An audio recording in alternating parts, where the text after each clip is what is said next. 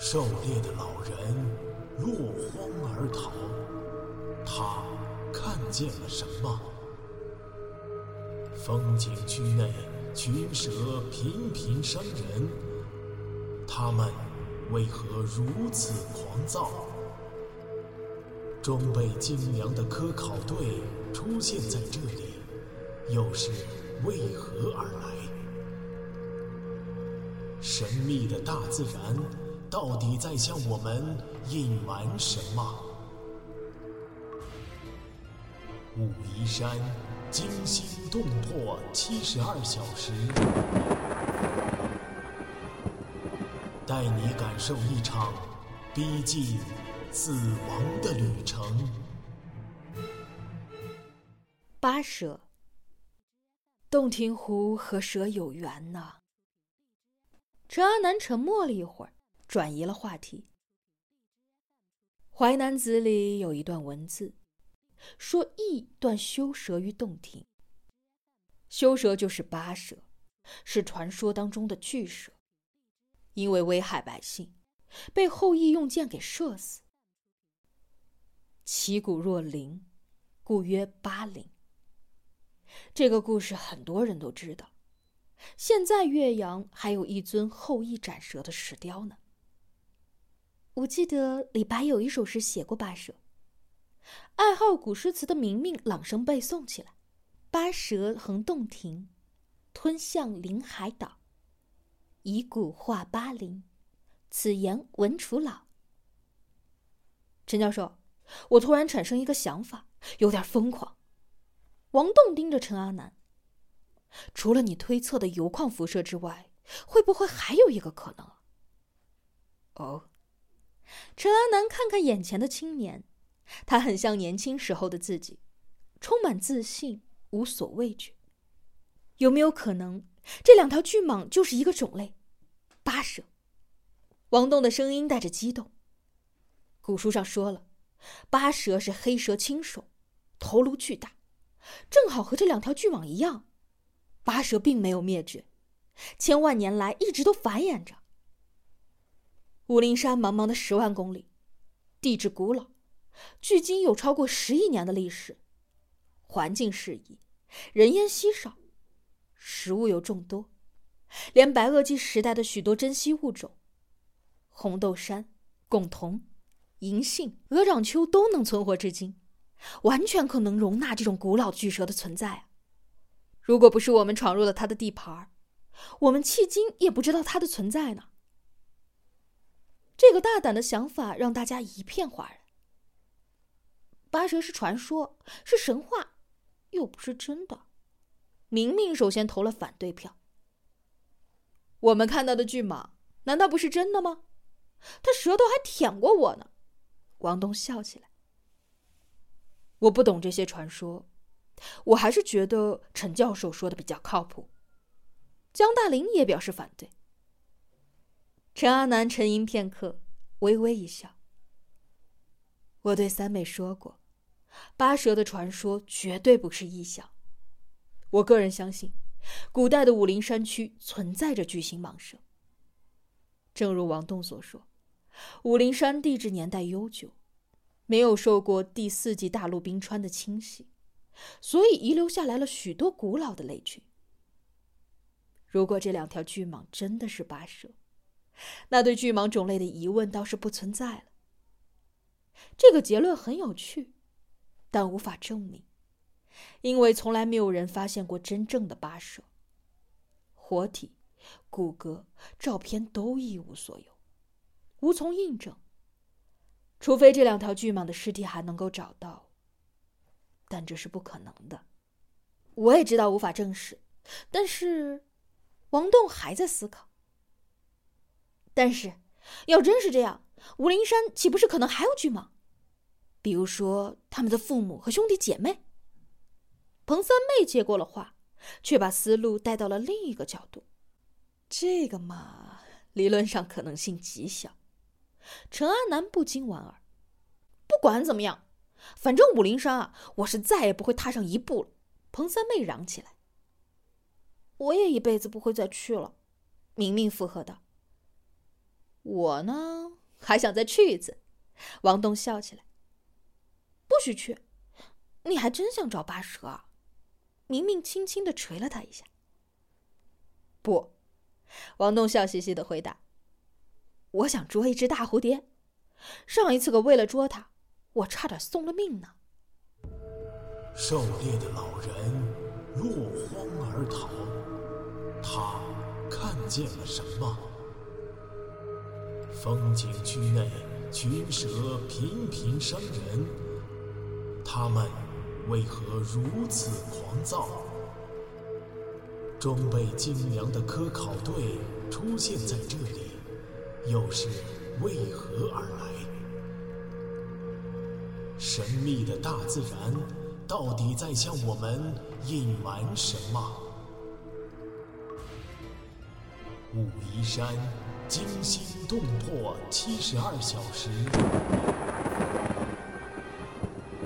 带你感受一场逼近死亡的旅程。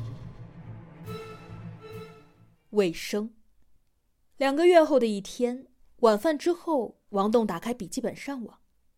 一天前，他在国内的一家著名的爬虫论坛上发布了一个帖子，标题是“来看鸡公蛇的真面目”。从武陵山回来之后，他就从大学资料库当中找到了那种咬伤江大林的蜥蜴。那是一种遍布全国各地的变色鬣蜥，体型不大，背部有一列扁平直立的棘突，和鸡冠却有几分相似。在四到十月的发情期，雄性的头部和背部会变成红色，牙齿里的唾液有引起过敏的细菌病毒，如果不及时的治疗，会引起感染，导致内脏衰竭死亡。在帖子的结尾处，他特意提醒可以用火烧伤口的简易疗法。帖子上同时链接了一条变色鬣蜥的清晰照片。惊心动魄的武陵山之旅后，顺带解开了这个传说当中的蛇王秘密。王栋内心颇有几分得意，不料看到网友的回应之后，他却哭笑不得。回帖不少，但内容却是王栋始料未及。几个跟帖者反驳坚称确有此蛇，并津津有味地叙述起了他们的家人亲戚亲眼见到的红色鸡冠会飞的鸡公蛇的经历，引起了后续者热烈的讨论，甚至有人贴出了明显 P S 痕迹的鸡公蛇照片。自以为是揭秘者的王栋却尴尬地起了抛砖引玉的作用。王栋推开笔记本，洋洋不乐，居然没有人相信。那当然，你说的既不八卦又不玄幻，谁会感兴趣啊？明明一贯以打击他为乐。此刻他正坐在沙发上看电视嗑瓜子。但这是真相，你们这些砍脑壳死的。王栋彻底学会了这一句湘西粗口。你个憨头，没有人相信，那就不是真相。明明笑着回。王栋瞪了他一眼，不说话。明明说出了实质。武陵山蛇灾事件之后，有关部门进行了一次走过场的调查，最后建筑媒体的说辞是这样的：武陵山的蛇类因为连续的暴雨袭击，从而大量的迁徙，沿途咬伤了数十名的游客。但在市领导主持得当，消防武警官兵出击及时，医疗人员的积极抢救下，最后只有一名老年游客因过敏反应而致死，其他病人都化险为夷。至于巨蟒的事情，媒体根本提都没提。彭三妹所在的林业局写了一个详细的事故调查，对四名美国专家和一名中国专家在考察两栖动物时遭遇山洪丧尸的意外事件深表悲痛。保护区发言人对媒体称，保护区各景点已经恢复了正常的营运，只有盘龙岭景区因为电力故障暂时维护，预计国庆节前重新开放。今夏出了这些事故，让保护区的方方面面忙得焦头烂额。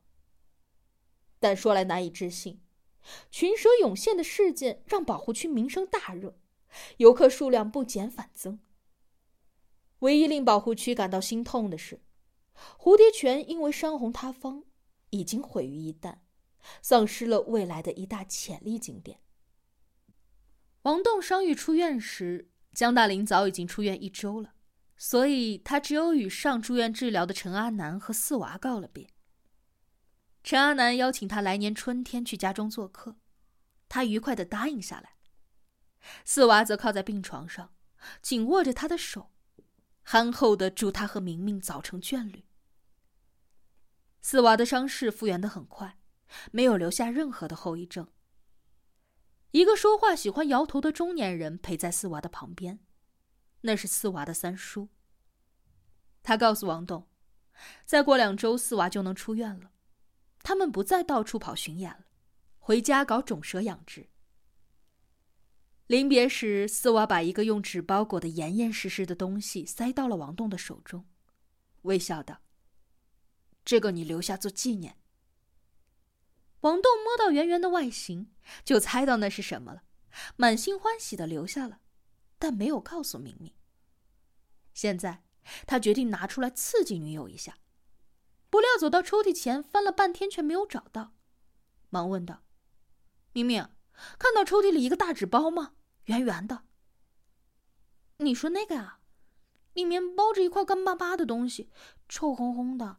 前两天收拾屋子，我给扔垃圾桶了。”王栋目瞪口呆，嚷道：“扔了？你怎么不先问我啊？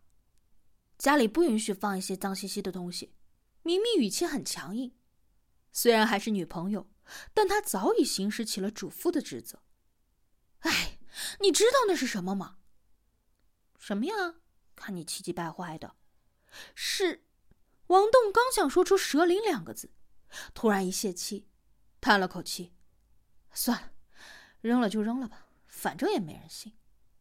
“那到底是什么玩意儿啊？你当个宝贝似的。”“那是一个纪念品。”“纪念品？纪念谁？男的女的？”明明不依不饶。“男的，可能是他们种族的最后一个雄性了。”王栋说完，看着莫名其妙的明明，悻悻地加了一句：“你眼睛瞪大凶巴巴的样子，还有一点像他。”